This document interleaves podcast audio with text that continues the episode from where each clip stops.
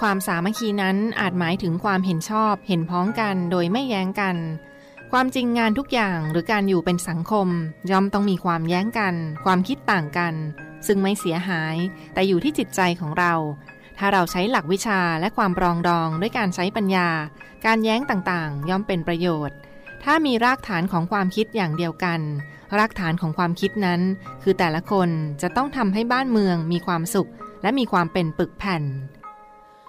พระราชดำรัสของพระบาทสมเด็จพระบรมชนากาธิเบศรมหาภูมิพล อดุลยเดชมหาราช บรมนาถบพิตรพระราชทาน แก่ผู้เข้าเฝ้าทูลละอองธุลีพระบาท รับพระราชทาน เครื่องราชอิสริยาภรณ์ชั้นสายสะพายณศาลาดุสิตดาลัย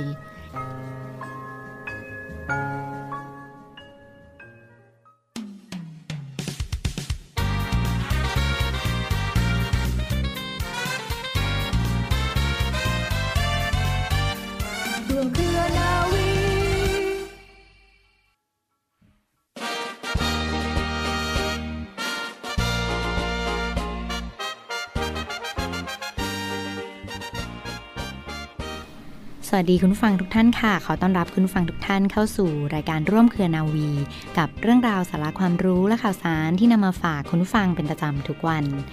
วันนี้อยู่ด้วยกันเช่นเคยนะคะ กับดิฉันเรือโทหญิงปณิสราเกิดผู้ค่ะ เรื่องเล่าชาวเรือในวันนี้ทางรายการมีเรื่องราวที่น่าสนใจของพระราชวังเดิม หรือพระราชวังกรุงธนบุรีมาฝากคุณฟังกันค่ะ พระราชวังเดิมสร้างขึ้นในปลายปี 2310 หลังจากที่สมเด็จพระเจ้าตากสินมหาราช ได้ทรงกอบกู้เอกราชจากพม่าได้ ก็ทรงสถาปนาราชธานีขึ้นในบริเวณเมืองธนบุรีหรือเมืองบางกอก ซึ่งเป็นพื้นที่ที่มีความเป็นเมืองมาก่อน ตั้งแต่สมัยกรุงศรีอยุธยา เมืองธนบุรีหรือเมืองบางกอกนั้นมีแม่น้ำเจ้าพยาไหลผ่านกลางเมือง พื้นที่เมืองฝั่งตะวันออกเป็นฝั่งพระนครในปัจจุบัน ส่วนพื้นที่ที่ทรงเลือกสร้างพระราชวังเดิมนั้น เป็นจวนเจ้าเมืองบางกอกในสมัยกรุงศรีอยุธยา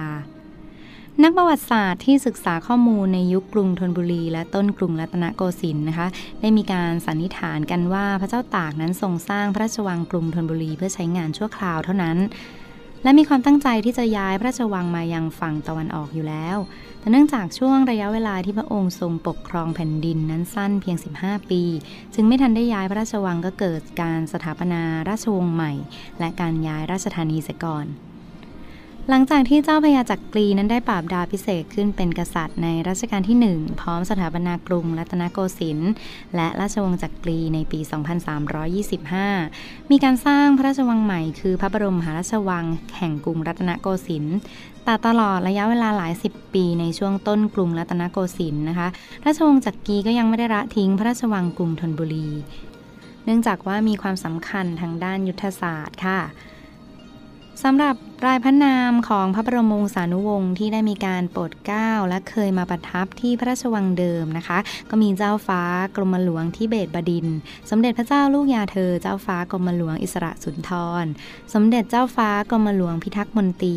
สมเด็จพระเจ้าลูกเธอ เจ้าฟ้ามงกุฎซึ่งต่อมาคือรัชกาลที่ 4 ค่ะ สมเด็จพระเจ้าน้องยาเธอเจ้าฟ้ากรมหลวงอิสเรศรังสรรค์ สมเด็จพระเจ้าน้องยาเธอกรมหลวงวงศาธิราชสนิท และสมเด็จพระเจ้าน้องยาเธอ เจ้าฟ้าจาดุรนลัศมีกรมพระจักรพรรดิพงค์ค่ะ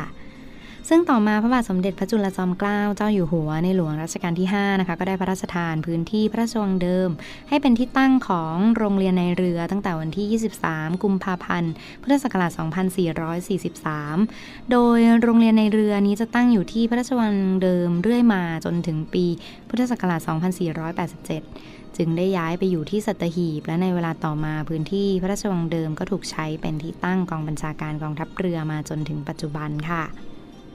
สำหรับโบราณสถานในพระราชวังเดิมที่ยังปรากฏให้เห็นในปัจจุบันนะคะคุณฟังก็จะมีท้องพระโรงค่ะ ซึ่งเป็นสิ่งปลูกสร้างเพียงอาคารเดียวในสมัยกรุงธนบุรีที่หลงเหลือมาจนถึงปัจจุบัน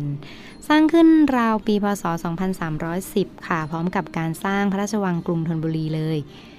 ทองพัดโรงนั้นเป็นสถาปัตยกรรมแบบอยุทยาแต่ไม่มียอดปราสาท เดิมนั้นเป็นอาคารไม้ แต่ก็สันนิษฐานกันว่ามีการบูรณะให้เป็นอาคารปูนในสมัยของพระบาทสมเด็จพระปิ่นเกล้าเจ้าอยู่หัวต่อมานะคะอาคารเก่งคู่หลังเล็กค่ะ อาคารนี้ก็ถูกสร้างในสมัยรัตนโกสินทร์ตอนต้น ซึ่งช่วงปี 2367 ถึง 2394 นั้นได้มีการปรับปรุง ซ่อมแซมอาคารนี้พร้อมกับ สร้างอาคารเก่งคู่หลังใหญ่ ปัจจุบันภายในอาคารนั้นจัดแสดงข้อมูลเกี่ยวกับพระราชกรณียกิจในด้านต่างๆ เช่น ด้านการรบของสมเด็จพระเจ้าตากสินมหาราชด้วย และต่อมานะคะ อาคารเก่งคู่หลังใหญ่ค่ะ สร้างขึ้นระหว่างปีพุทธศักราช 2367 ถึง 2394 ปัจจุบันภายในอาคารนั้นใช้เป็นสถานที่จัดแสดงเกี่ยวกับพระราชกรณียกิจของสมเด็จพระเจ้าตากสินมหาราชในด้านของสังคม เศรษฐกิจ ศาสนา และศิลปกรรมและยังมีในส่วนของศาลสมเด็จพระเจ้าตากสินมหาราช ซึ่งภายในศาลจะประดิษฐานพระบรมรูปของสมเด็จพระเจ้าตากสินมหาราช ศาลหลังปัจจุบันสร้างขึ้นระหว่างปีพุทธศักราช 2424 ถึง 2443 ค่ะ แทนศาลหลังเก่าที่มีสภาพชำรุดสุดโทรมแล้วศาลศีรษะปาวานนะคะ ถูกสร้างขึ้นในปีพุทธศักราช 2542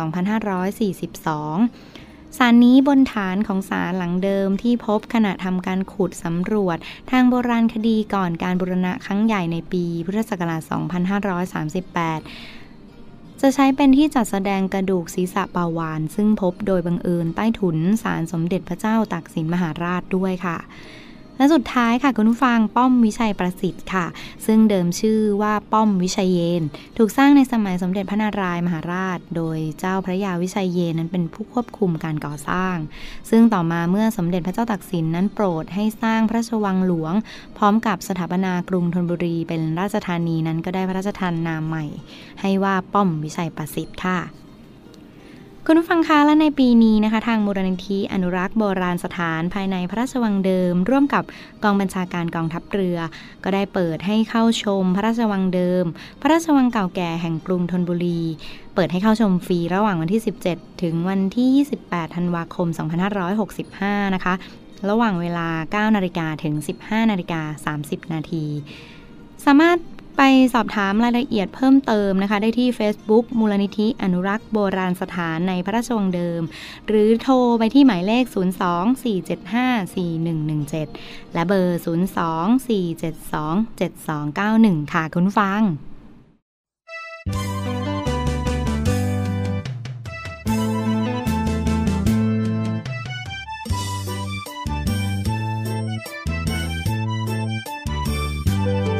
เที่ยวไทยขอเชิญเที่ยวไทยท่องเที่ยวไปในพื้นที่กองทัพเรือ เที่ยวไทยขอเชิญเที่ยวไทยท่องเที่ยวไปในพื้นที่กองทัพเรือ เที่ยวชมโบราณสถานรำลึกเหตุการณ์ที่ผ่านเลยมา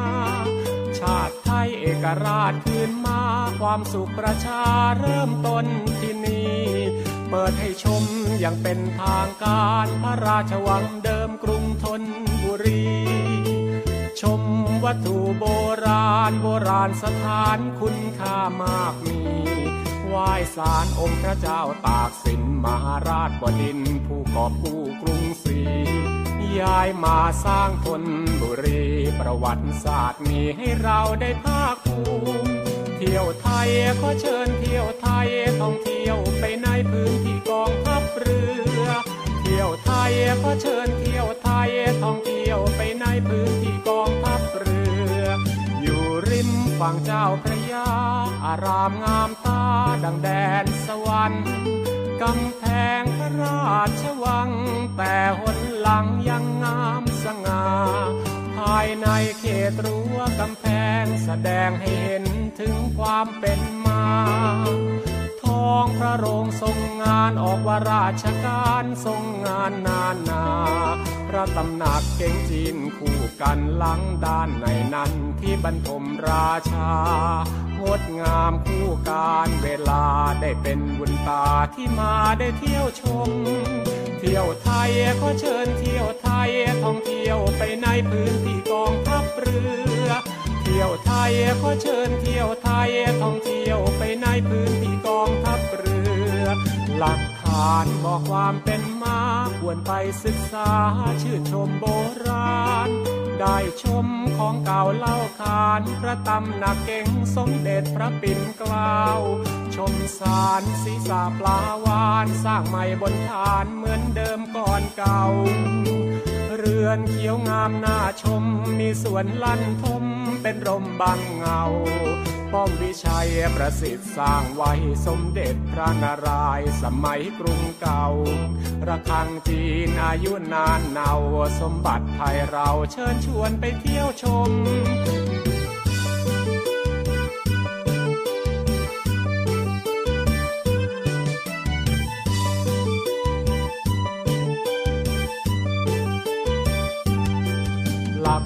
านบอกความเป็นมาควรไปศึกษาชื่นชมโบราณ ได้ชมของเก่าเล่าขานพระตำหนักเก่งสมเด็จพระปิ่นเกล้า ชมสารศีสาปลาวานสร้างใหม่บนฐานเหมือนเดิมก่อนเก่า เรือนเขียวงามน่าชม มีสวนลั่นทมเป็นรมบังเงา ป้อมวิชัยประสิทธิ์สร้างไว้สมเด็จพระนารายณ์สมัยกรุงเก่า ระฆังจีนอายุนานเนาสมบัติไทยเราเชิญชวนไปเที่ยวชม เที่ยวไทยขอเชิญเที่ยวไทยท่องเที่ยวไปในพื้นที่กองทัพเรือ เที่ยวไทยขอเชิญเที่ยวไทยท่องเที่ยวไปในพื้น กองทัพเรือ รู้หรือไม่ 5 เคล็ดลับตื่นนอนอย่างไรไม่ให้งัวเงียค่ะการตื่นนอนนะคะเป็นเรื่องที่มนุษย์ทุกคนทำได้ง่าย ๆ แต่สำหรับมนุษย์อีกหลาย ๆ คนค่ะ การนอนก็ถือเป็นเรื่องที่ยากที่สุด ยากไปกว่านั้นคือการตื่นให้สดชื่นนั่นเอง หลายคนนะคะ พบว่าการตื่นเช้าแบบมีคุณภาพนั้นหาได้ยากยิ่งค่ะ และแม้ว่าจะนอนนานขนาดไหนก็รู้สึกไม่เต็มอิ่ม ตอนเช้าไม่สดชื่น นอกจากจะต้องสำรวจคุณภาพการนอนเมื่อคืนแล้วนะคะ พฤติกรรมตอนตื่นก็ถือว่าเป็นสิ่งที่สำคัญ มาดูกันค่ะว่าวิธีไหนที่จะทำให้ตื่นเช้าได้อย่างมีคุณภาพกันบ้าง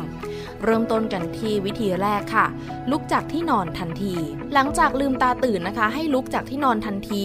ถ้าเผลอไปกดสนูตเลื่อนปลุกในมือถือแล้วหลับต่อ จะทำให้วงจรการนอนถูกรบกวนค่ะ ปกติคนเราจะนอนใช้เวลารอบละ 90 นาที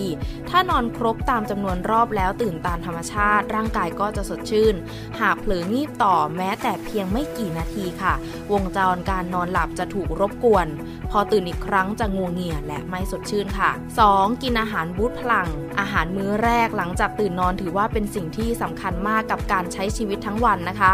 น้ำเปล่าหลังตื่นนอนจะช่วยให้ร่างกายกระปี้กระเป๋า แม้เวลาที่ง่วงเหงาหาวนอนในตอนบ่าย จิบน้ำก็จะช่วยได้เช่นกันค่ะ งดเครื่องดื่มที่มีคาเฟอีนสูงและน้ำตาลในตอนเช้า เพราะจะทำให้ระดับน้ำตาลในเลือดพุ่งสูง เมื่อไหร่ที่ระดับลดลงร่างกายก็จะหมดพลังงาน อาหารที่ดีที่สุดคือโปรตีนค่ะ เพราะเป็นแหล่งฮอร์โมนโดปามีนที่ทำให้ร่างกายมีพลังงาน 3. ยืดเส้นยืดสาย หลังจากที่นอนหลับมาทั้งคืนนะคะ กล้ามเนื้อแทบไม่ได้เคลื่อนไหว ลองใช้เวลาสัก 25 นาทีในตอนเช้ายืดเส้นยืดสายหลังตื่นนอน จะช่วยกระตุ้นให้ร่างกายหายเมื่อย อีกทั้งยังหลั่งสารเอนโดฟินทำให้ร่างกายมีพลังงาน พร้อมใช้ชีวิตในวันใหม่อีกด้วยค่ะ 4. ล้างหน้าด้วยน้ำเย็นน้ำเย็นนะคะ ช่วยลดอัตราการป่วยได้ หลังตื่นนอนใช้น้ำเย็นลูบหน้าจะช่วยให้อุณหภูมิร่างกายเปลี่ยนแปลงและตื่นตัว ถ้าอยากตื่นไวแบบฉับพลันพกสเปรย์ละอองน้ำไว้ข้างๆ เตียงก็ได้ค่ะ หรือถ้าพอมีเวลาการมาร์กหน้าหลังตื่นนอนก็เป็นวิธีที่ช่วยให้สดชื่นได้เช่นกัน 5. พาร่างกายไปเจอแสงแดดค่ะ จากรายงานการวิจัยสถาบันวิทยาศาสตร์การแพทย์ทั่วไปแห่งชาติอเมริกานะคะ เผยว่า แสงมีผลต่ออัตราการเต้นของหัวใจ และเปรียบเป็นนาฬิกาชีวิตของมนุษย์ ในตอนเช้าถ้ายังรู้สึกงัวเงียให้เปิดหน้าต่างกว้างๆ รับแสงอาทิตย์ หรือหาโคมไฟ นาฬิกาปลุกแบบตั้งเวลาได้ที่มีฟังก์ชันจำลองแสงยามเช้า ให้ห้องค่อยๆ สว่างขึ้น ก็จะช่วยได้เช่นกันค่ะ และนี่นะคะคือเคล็ดลับการตื่นนอนอย่างไรไม่ให้งัวเงีย ทุกท่านลองปรับใช้กันดูนะคะ ต่อเนื่องกันในช่วงนี้กับข่าวสารจากกองทัพเรือนะคะ รายการร่วมเครือนาวี รับฟังผ่านทางสถานีวิทยุเสียงจากทหารเรือ สทร 15 สถานี 21 ความถี่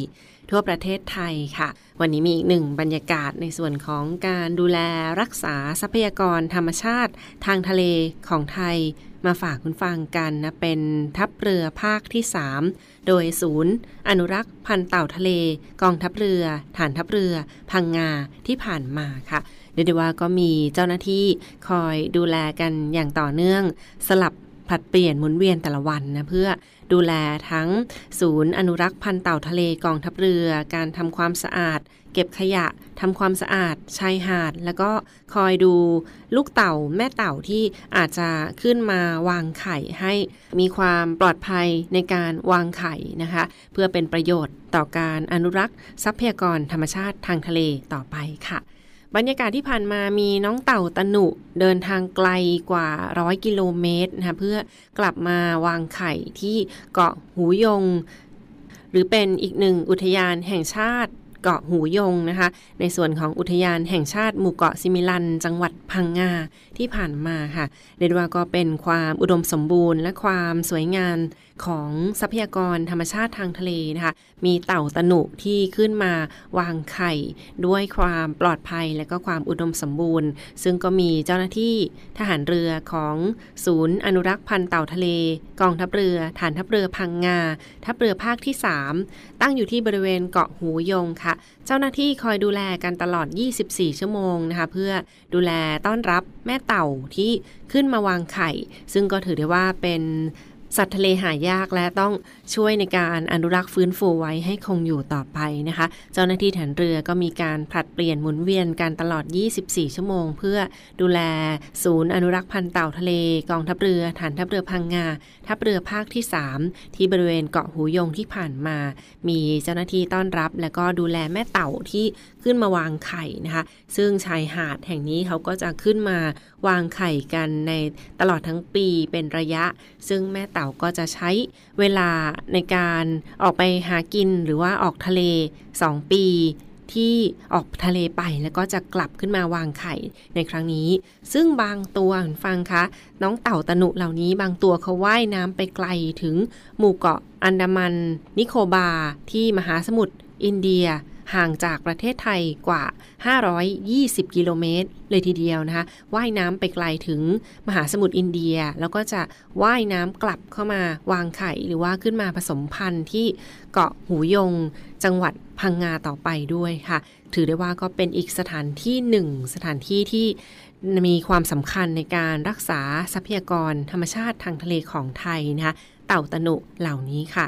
ซึ่งแม่เต่าที่ได้รับการผสมพันธุ์จากตัวผู้แล้วนะคะก็จะขึ้นมาวางไข่บนชายหาดกว่า 100 ฟอง ต่อการวางไข่ 1 ครั้งนะคะ ขึ้นมาวางไข่หนึ่งครั้งก็จะได้ไข่ประมาณ 100 ฟอง และเมื่อวางไข่เสร็จแล้ว แม่เต่าเขาก็จะออกไปหากิน แล้วก็รอการผสมพันธุ์จากตัวผู้อยู่ที่บริเวณเกาะหูยง และพื้นที่โดยรอบของอุทยานแห่งชาติหมู่เกาะซิมิลัน เป็นระยะเวลากว่า 10 ถึง 14 วันด้วยกันค่ะ เมื่อได้รับการผสมพันธุ์อีกครั้งแล้วกลับขึ้นมาวางไข่ ในเกาะหูยงอีก แม่เต่าก็จะทำการวางไข่ เหล่านี้เป็นวงจรไปเรื่อยๆนะประมาณ 8-10 ครั้งด้วยกัน ก็นับว่าเป็นภารกิจของการวางไข่ของแม่เต่า เมื่อสิ้นสุด ภารกิจแล้วค่ะ แม่เต่าเขาก็จะออกว่ายน้ำผจญภัย หากินไปท่องเที่ยว ในทะเลอันดามันที่มหาสมุทรอินเดียหรือว่าไกลระลอกนี้นะก็จะว่ายน้ำออกไปเพื่อออกหากินต่อไปค่ะ ซึ่งทะเลกว้างใหญ่เหล่านี้ 2 ปีเท่านั้นค่ะเขาจะว่ายกลับขึ้นมาวางไข่ 1 ครั้งนะคะเป็นวงจรตามธรรมชาติที่เราก็ต้องเป็นส่วนหนึ่งในการดูแลรักษาทรัพยากรของไทยนะคะแม่เต่า 2 ปีเมื่อเขาว่ายออกทะเลมหาสมุทรไปเขากลับขึ้นมาวางไข่อีกครั้ง ถ้ามีสิ่งใดมารบกวนหรือว่าไม่สามารถวางไข่ได้ ไม่สามารถผสมพันธุ์ได้ ก็อาจจะเสี่ยงต่อการสูญพันธุ์ได้เลยทีเดียวนะคะดังนั้นเจ้าหน้าที่ฐานเรือก็เป็นส่วนหนึ่ง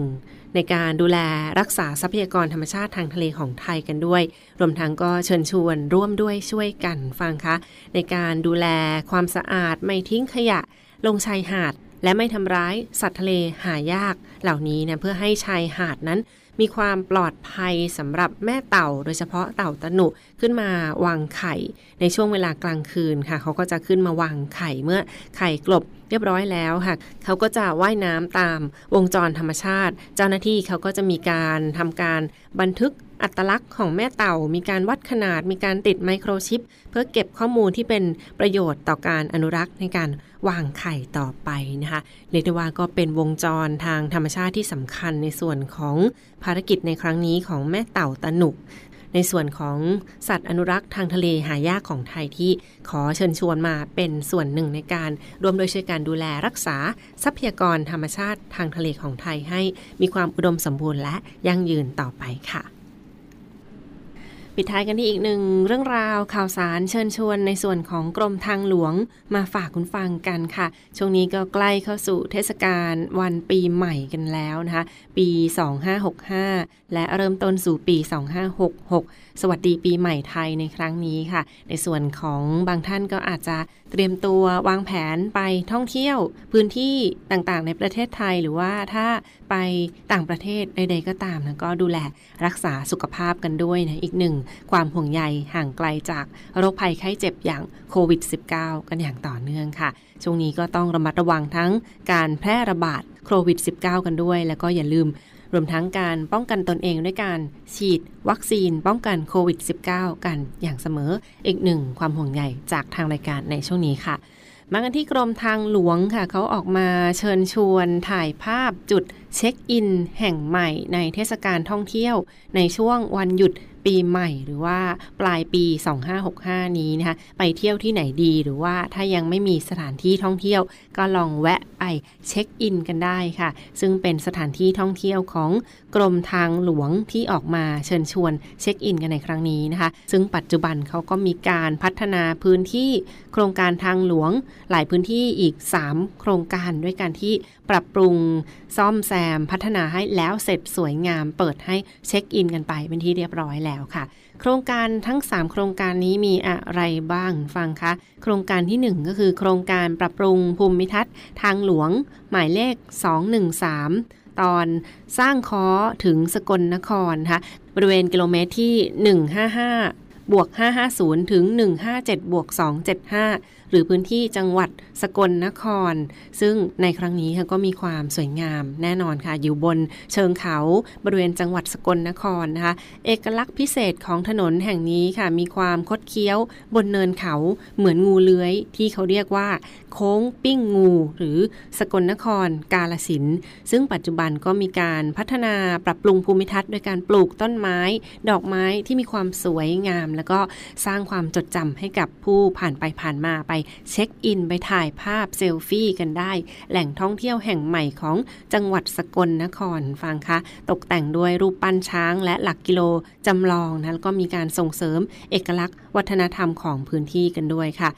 จุดที่ 2 ค่ะ จุดต่อไปเป็นโครงการปรับปรุงภูมิทัศน์ทางหลวง หมายเลข 9 หรือการจนาพิเศษตอนถนนบางแคถึงคลองมหาสวัสด์นะคะการจนาพิเศษตอนถนนบางแคถึงคลองมหาสวัสด์ทางหลวงหมายเลข 9 หรือบางแคถึงคลองมหาสวัสด์กิโลเมตรที่ 30บวก056 กทมนะซึ่งเป็นพื้นที่ว่างต่างระดับฉิมพลี แนวคิดการจัดการในครั้งนี้ค่ะ เดิมนั้นเป็นสวนร่มเกล้าชาวทางที่สร้างถวายตั้งแต่สมัยรัชกาลที่ 9 นะคะ ซึ่งจุดเด่นในครั้งนี้ค่ะก็ได้นำเอาปีนักษัตริย์ หรือปีเถาะ ปีนักษัตริย์ประจำปีของพระองค์ท่านในหลวงรัชกาลที่ 9 มาออกแบบในพื้นที่อีกด้วย แล้วก็มีการเลือกดอกไม้ ไม้ดอกไม้ประดับที่ มีความสวยงาม สีสันสดใส ดูแลรักษาง่าย แล้วก็ให้บรรยากาศแห่งความร่มรื่น ริมทางหลวงกันด้วยนะทางหลวงหมายเลข9การจนาพิเศษตอนบางแคถึงคลองมหาสวัสด์นั่นเองค่ะ ออกแบบอย่างสวยงามก็ผ่านไปผ่านมาก็ลองแวะไปถ่ายภาพเช็คอินกันได้เช่นเดียวกัน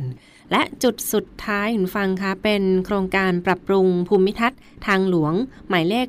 107 นะ ทางหลวงหมายเลข 107 หรือตอนแม่ทลายถึงหัวโท บริเวณกิโลเมตรที่ 84 ถึง